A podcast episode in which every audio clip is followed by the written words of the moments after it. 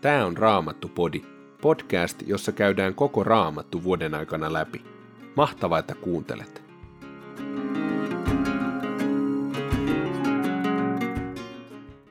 Tänään luemme neljännestä Mooseksen kirjasta luvusta kaksikymmentä jakeesta neljätoista luvun loppuun sekä luvun kaksikymmentäyksi. Ensimmäistä Korinttilaiskirjeestä luemme luvut kolme ja neljä ja psalmista kahdeksantoista jakeesta kolmekymmentäyksi luvun loppuun. Neljännes Mooseksen kirja, luku kaksikymmentä, jae neljätoista.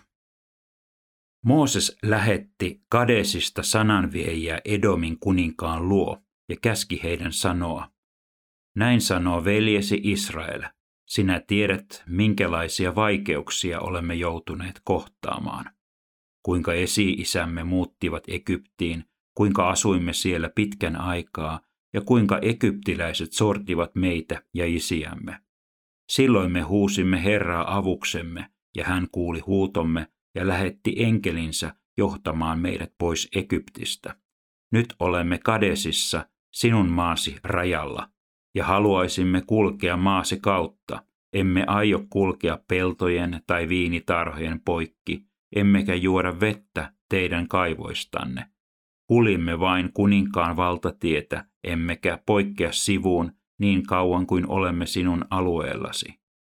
Mutta edomilaiset vastasivat: te ette saa kulkea meidän maamme kautta. Jos tulette maahamme, me käymme miekka kädessä teitä vastaan. Israelaiset sanoivat: kulkisimme vain valtatietä pitkin, ja jos me juomme tai karjamme juo vettä teidän kaivoistanne, maksamme siitä täyden korvauksen. Emmekä pyydä muuta kuin saada kulkea maanne halki. Mutta edomilaiset sanoivat: ei, te ette saa kulkea meidän maamme kautta, ja he lähettivät suuren ja vahvasti aseistetun sotajoukon israelaisia vastaan. Koska edomilaiset eivät antaneet lupaa kulkea alueensa halki, israelaiset kääntyivät toiseen suuntaan.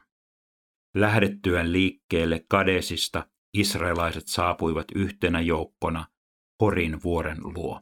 Horinvuorella lähellä Edomin maan rajaa Herra sanoi Moosekselle ja Aaronille: Aaron otetaan pian isiensä luo. Hän ei pääse siihen maahan, jonka minä annan israelaisille, koska te ette tinkimättä täyttäneet minun käskyäni Meriban vesipaikalla. Vie Aaron ja hänen poikansa Eleasar Horinvuorelle. Riisu sitten Aaronilta hänen papin vaatteensa ja puenne Eleasarin ylle. Aaron kuolee siellä ja hänet otetaan isiensä luo. Mooses noudatti Herran käskyä, ja he nousivat Horinvuorelle koko kansan nähden. Siellä Mooses riisui Aaronilta hänen papin vaatteensa ja puki ne hänen poikansa Eleasarin ylle. Aaron kuoli vuoren laella, ja Mooses ja Eleasar laskeutuivat vuorelta. Nähtyään, että Aaron oli kuollut, israelaiset itkivät häntä kolmekymmentä päivää. Luku kaksikymmentäyksi. Kun kaananilainen Aradin kuningas, joka hallitsi Negeviä, sai kuulla israelaisten olevan tulossa Atarimin tietä, hän hyökkäsi heitä vastaan ja otti muutamia heistä vangiksi. Silloin israelaiset antoivat Herralle lupauksen: jos annat sen kansan meidän käsimme, niin me julistamme heidän kaupunkinsa sinulle kuuluvaksi uhriksi ja tuhoamme ne. Herra kuuli israelaisten pyynnön ja antoi kaanaanilaiset heidän käsiinsä. Niin israelaiset julistivat heidät Herralle kuuluvaksi uhriksi ja tuhosivat kaupungit asukkaineen. Siitä paikka sai nimen Horma. Kiertääkseen Edomin maan israelaiset lähtivät Horinvuoren luota Kaislamerelle vievää reittiä. Matkalla kansa kävi kärsimättömäksi ja alkoi puhua Jumalaa ja Moosesta vastaan: miksi te toitte meidät pois Egyptistä tänne autiomaahan kuolemaan? Täällä ei ole leipää eikä vettä, aina vain tätä samaa kurjaa ruokaa.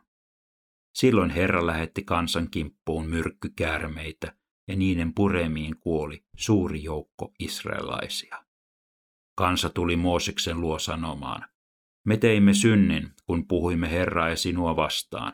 Rukoile Herraa, että hän ottaisi nämä käärmeet pois meitä ahdistamasta. Mooses rukoili kansan puolesta. Ja Herra sanoi Moosekselle: tee käärmeen kuva ja pane se tangon päähän. Jokainen pureman saanut, joka katsoo siihen, jää eloon. Mooses teki pronssista käärmeen ja pani sen tangon päähän.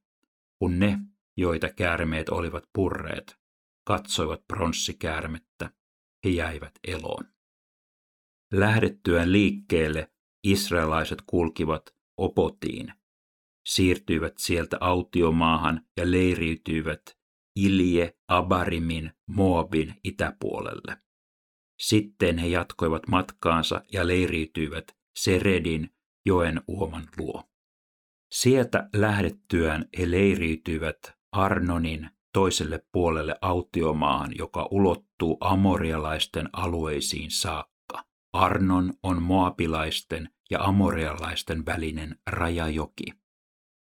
Sen vuoksi sanotaan Herran sotien kirjassa Vaheb, joka sijaitsee Sufassa, joen uomat Arnon, joen uomien halkomat rinteet, jotka nousevat kohti Arin asuttuja seutuja ja reunustavat Moabin maita. Sieltä israelaiset siirtyivät Beeriin kaivolle. Sen luona Herra sanoi Moosekselle: kokoa tänne kansa, niin minä annan sille vettä. Silloin israelaiset lauloivat tämän laulun: anna vettä, kaivo, laulakaa sille, laulakaa kaivolle, jonka päälliköt kaivoivat, jonka aukaisivat kansan parhaat miehet kepeillänsä, käskien sauvoilla. Autiomaasta israelaiset siirtyivät Mattanaan, Mattanasta Nahalieliin, Nahalielista Bamotiin ja Bamotista siihen laaksoon, joka on Moabin ylängöllä lähellä Biskaa vuorta, jolta näkee laajalti Jesimonin autiomaahan. Israelaiset lähettivät sananviejiä amorilaisten kuninkaan Sihonin luo sanomaan: tahtoisimme kulkea sinun maasi kautta. Me emme poikkea pelloille, emme viinitarhoihin, me emme juo vettä teidän kaivoistanne. Kuljemme vain kuninkaan valtatietä suoraan sinun alueesi halki. Mutta Sihon ei antanut Israelille lupaa kulkea maansa kautta, vaan kokosi sotaväkeensä ja lähti Israelia vastaan autiomaahan. Jahasiin saavuttuaan hän ryhtyi taisteluun, mutta israelaiset löivät amorilaiset perin pohjin ja ottivat haltuunsa heidän maansa Arnonjoesta Jabbokiin, ammonilaisten alueen rajajokeen asti. Ammonialaisten raja oli lujasti varustettu. Israelaiset valloittivat koko amorialaisten maan ja asettuivat Hesboniin ja kaikkiin muihin amorialaisten kaupunkeihin. Hesbon oli amorialaisten kuninkaan Sihonin hallituskaupunki. Sihon oli käynyt sotaa Moabin aikaisempaa kuningasta vastaan ja vallannut Arnonjokeen saakka kaikki hänen maansa. Sen tähden ovat runoilijat laulaneet: tulkaa Hesboniin, Sihonin kaupunkiin, rakentakaa ja varustakaa se jälleen. Sillä tuli lähti liikkeelle Hesbonista, roihu Sihonin kaupungista. Se ahmaisi Ar-Moabin, söi Arnonin uhrikukkuloiden valtiat. Voi sinua, Moab, perikatoon joudut sinä, Kemosin kansa. Sinun poikasi pakenivat, sinun tyttäresi vei vankeinaan Sihon, amorilaisten kuningas. Mutta me niitimme heidät maahan nuolillamme. Kaikki on tuhottu Hesbonista Diboniin saakka. Olemme hävittäneet maan, polttaneet sen Medebaan asti. Näin israelaiset asettuivat amorialaisten maahan asumaan. Mooses lähetti tiedustelijoita vakoilemaan Jaseria. Sitten israelaiset valloittivat sitä ympäröivät kylät ja tuhosivat siellä asuvat amorialaiset.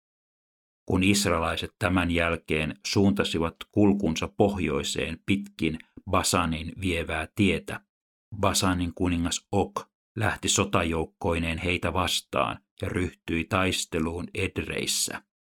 Herra sanoi Moosekselle, älä pelkää häntä, minä annan sekä hänet että hänen kansansa ja maansa sinun käsisi, ja voit tehdä hänelle kuten teit amorialaisten kuninkaalle Sihonille, joka hallitsi Hesbonissa. Israelaiset voittivat Ogin ja surmasivat hänet, hänen poikansa ja koko hänen sotajoukkonsa, päästämättä ketään pakoon. Sitten he ottivat haltuunsa hänen maansa. Ensimmäinen kirje Korinttilaisille, luku kolme. Minä en voinut puhua teille, veljet, niin kuin hengellisille ihmisille puhutaan, vaan niin kuin puhtaan vanhan luontonsa vallassa oleville, niille, jotka ovat Kristuksen tuntemisessa vielä pikkulapsia. Annoin teille ravinnoksi maitoa, en vahvaa ruokaa, sillä sitä te ette olisi vielä kestäneet. Ette kestä sitä vielä nytkään, sillä olette yhä luontonne vallassa. Kun teillä kerran on keskinäistä kateutta ja riitaa, silloinhan vanha luontonne vallitsee teitä, ja te elätte niin kuin ihmiset elävät. Jos yksi sanoo, minä olen Paavalin puolella, toinen taas minä Apolloksen, ettekö silloin ole kuin ihmiset ainakin? Mikä sitten Apollos on tai Paavali? He ovat palvelijoita, jotka ovat johtaneet teidät uskoon, kumpikin siinä tehtävässä, jonka Herra on hänelle antanut. Minä istutin, Apollos kasteli, mutta Jumala antoi kasvun. Istuttaja ei siis ole mitään, ei myöskään kastelija, vaan kaikki on Jumalan kädessä. Hän suo kasvun. Istuttaja ja kastelija ovat samassa työssä, mutta kumpikin saa palkan oman työnsä mukaan. Me olemme Jumalan työtovereita. Te olette Jumalan pelto ja Jumalan rakennus. Jumalalta saamani armon mukaan olen taitavan rakentajan tavoin laskenut perustuksen, jolle joku toinen rakentaa, mutta kukin katsokoon miten rakentaa. Perustus on jo laskettu ja se on Jeesus Kristus. Muuta perustusta ei kukaan voi laskea. Rakentaapa tälle perustukselle kullasta, hopeasta, jalokivistä, puusta, heinistä tai oljista. Aikanaan tulee ilmi, mitä kukin on saanut aikaan. Tuomiopäivä sen paljastaa. Se päivä ilmestyy tulenliekeissä ja tuli koettelee, millainen itse kunkin aikaansaannos on. Se, jonka rakennus kestää, saa palkan. Se taas, jonka rakennus palaa, kärsii vahingon. Itsehän tosin pelastuu, mutta kuin tulen läpi. Ettekö tiedä, että te olette Jumalan temppeli ja että Jumalan henki asuu teissä? Jos joku turmelee Jumalan temppelin, Jumala saattaa turmioon hänet. Jumalan temppeli on pyhä ja tämä temppeli olette te. Älköön vain kukaan pettäkö itseään. Jos joku teistä on olevinaan viisas tässä maailmassa, hänestä tulee ensin tulla hullu, jotta hänestä tulisi viisas. Tämän maailman viisaus on näet Jumalan silmissä hulluutta, onhan kirjoitettu. Hän vangitsee viisaat heidän omaan viekkauteensa, ja samoin Herra tietää viisaiden ajatukset, hän näkee ne turhanpäiväisiksi. Kenenkään ei siis pidä ylpeillä ihmisistä, kaikkihan on teidän. Paavali, Apollos ja Keefas, maailma, elämä ja kuolema, kaikki nykyinen ja tuleva, se kaikki on teidän. Mutta te olette Kristuksen, ja Kristus on Jumalan. Meitä on siis pidettävä Kristuksen palvelijoina, joiden huostaan on uskottu Jumalan salaisuudet. Siltä, jolle on jotakin uskottu, vaaditaan, että hän osoittautuu luottamuksen arvoiseksi. Mutta minulle on yhdentekevää, ryhdyttekö te tai jokin ihmisten tuomioistuin minua tutkimaan. En itsekään ryhdy tutkimaan itseäni. Minulla ei ole mitään tunnollani, mutta ei minua vielä sen perusteella ole todettu syyttömäksi. Minun tuomarini on Herra. Älköö siis tuomitko ennenaikaisesti ennen kuin Herra tulee. Hän valaisee pimeyden kätköt ja tuo esiin sydänten ajatukset, ja silloin itse kukin saa kiitoksen Jumalalta.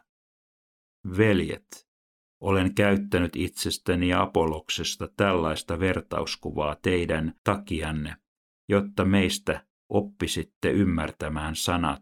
Tyytykää siihen, mitä on kirjoitettu.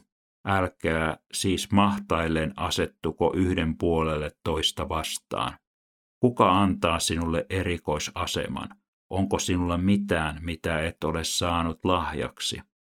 Jos kerran olet saanut kaiken lahjaksi, miksi ylpeilet niin kuin se olisi oma ansiotasi? Te olette näköjään jo kylläisiä. Teistä on tullut rikkaita. Olette päässeet kuninkaiksi toisin kuin me. Kumpa olisittekin kuninkaita, niin että mekin saisimme kuninkaina hallita teidän kanssanne. Jumala näyttää asettaneen meidät apostolit vihoviimeisiksi. Olemme kuin kuolemaan tuomitut areenalla koko maailman katseltavina enkeleiden ja ihmisten. Me olemme hulluja Kristuksen tähden, te olette viisaita Kristuksessa. Me olemme heikkoja, te voimakkaita. Teitä kunnioitetaan, meitä halveksitaan. Yhä edelleen me kärsimme nälkää ja janoa ja kuljemme puolialastomina. Meitä pahoinpidellään, me vaellamme paikasta toiseen ja hankimme toimeentulomme omin käsin kovalla työllä. Meitä herjataan, mutta me siunaamme. Meitä vainotaan, mutta me kestämme. Meistä puhutaan pahaa, mutta me puhumme hyvää. Tähän päivään saakka olemme olleet koko maailman kaatopaikka, ihmiskunnan pohjasakkaa. En kirjoita tätä tuottaakseni teille häpeää, vaan ojentaakseni teitä kuin rakkaita lapsiani. Vaikka teillä Kristukseen uskovina olisi tuhansia kasvattajia, teillä on vain yksi isä. Minähän teidät olen evankeliumia julistamalla synnyttänyt Kristukseen Jeesukseen uskoviksi. Kehotan teitä siis noudattamaan omaa esimerkkiäni. Olen sitä varten lähettänyt luoksenne Timoteuksen, joka on minun hengellinen lapseni, rakas ja uskollinen poikani. Hän palauttaa teidän mieleenne, miten minä Kristuksen omana elän ja mitä minä kaikkialla eri seurakunnissa opetan. Jotkut teistä ovat ruvenneet rehentelemään siinä luulossa, että minä en tulisikaan luoksenne. Mutta pian minä tulen, jos Herra suo, ja otan selvää noiden rehentelijöiden voimasta. Heidän puheistaan en välitä, sillä Jumalan valtakunta ei ilmene puheina, vaan voimana. Kumpaa tahdotte? Tulenko luoksenne piiska kädessä vai rakastavin ja lempein mielin? Psalmi kahdeksantoista, jae kolmekymmentäyksi. Jumalan ohjeet ovat täydelliset. Herran sana on kirkas ja puhdas. Kuin kilpi hän suojaa niitä, jotka hakevat hänestä turvaa. Kuka on Jumala, jollei Herra, kuka on turvamme, jollei Jumalamme. Jumala vyöttää minut voimalla. Hän osoittaa minulle oikean tien. Hän tekee jalkani nopeiksi kuin kauriin jalat ja ohjaa kulkuni kukkuloille. Hän opettaa käteni taistelemaan, käsivarteni jännittämään sotajousta. Herra, sinä asetut kilveksi eteeni, sinun oikea kätesi tukee minua. Sinun apusi tekee minut vahvaksi. Sinä teet varmoiksi askeleeni, polveni eivät horju. Minä ajan takaa vihollisiani ja saan heidät kiinni. Palaan vasta, kun heitä ei enää ole. Minä lyön heidät, eivätkä he enää nosta päätään, he sortuvat jalkojeni alle. Sinulta minä saan voiman taisteluun, vastustajani sinä kaadat jalkojeni alle. Sinä ajat viholliseni pakoon, ja minä teen heistä lopun. He huutavat, mutta kukaan ei auta. He kutsuvat Herraa, mutta hän ei vastaa heille. Minä murskaan heidät tomuksi tuuleen, poljen heitä kuin katujen lokaa. Sinä pelastit minut, kun kansa kapinoi, asetit minut hallitsemaan myös vieraita maita. Kansat, joita en tuntenut, ovat nyt valtani alla. He tottelevat jo ennen kuin käsken. Muukalaiset liehittelevät minua. Heidän voimansa on hervonnut. Vavisten he tulevat ulos linnoituksistaan. Herra elää. Kiitetty olkoon puolustajani. Ylistetty Jumala minun turvani. Jumala kostaa puolestani ja saattaa kansat minun valtani alle. Hän vapauttaa minut vihollisteni käsistä, antaa voiton vihamiehistäni. Vainoijistani hän minut päästää. Siksi kiitän kansojen keskellä sinua, Herra. Laulan kiitosta sinun nimellesi. Sinä teet voittoisaksi kansasi kuninkaan. Sinä olet uskollinen sille, jonka olet voidellut, Daavidille ja hänen suvulleen, nyt ja aina.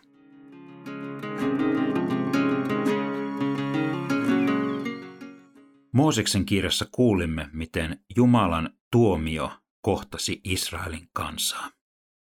Herra lähetti kansan kimppuun myrkkykäärmeitä ja niiden puremiin kuoli suuri joukko israelaisia. Ajatus Jumalasta, joka tuomitsee, on usein vähän vaikeasti ymmärrettävä. Olemme tottuneet puhumaan Jumalasta rakkautena ja armona. Jumala on kuitenkin myöskin tuomitseva Jumala.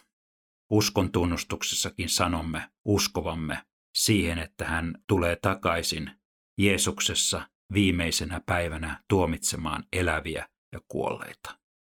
Kun Jumala tuomitsee, kun Jumalan tuomiot kohtaavat kansakuntia, ei ole kysymys siitä, että hän haluaisi niin tehdä. Pikemminkin on kysymys siitä, että hänen tulee niin tehdä. Mooseksen kirjassakin Jumalan tuomio sai hyvää hedelmää aikaan kansassa. He nöyrtyivät, tekivät parannusta ja sanoivat, me teimme synnin kuin puhuimme Herraa vastaan. Mooseksen kirjassa näemme, miten Jumalan käskystä Mooses teki pronssista käärmeen ja pani sen tangon päähän. Kun ne, joita käärmeet olivat purreet, katsoivat pronssikäärmettä, he jäivät eloon. Tämä on kuva Jeesuksesta. Jeesus itse sanoo, että niin kuin Mooses autiomaassa nosti käärmeen korkealle, niin on myös ihmisen poika korotettava. Miten on sinun kohdallasi? Saako syntisi sinut tekemään parannusta ja turvautumaan Jeesukseen, Kristukseen? Raamattu-podin sulle tarjoaa Opko, ja kuunnella voit muun muassa Spotifysta, Apple Podcastsista ja yleisistä podcast-sovelluksista, niin kuin Castboxista, Pocket Castsista ja Podcast Addictista.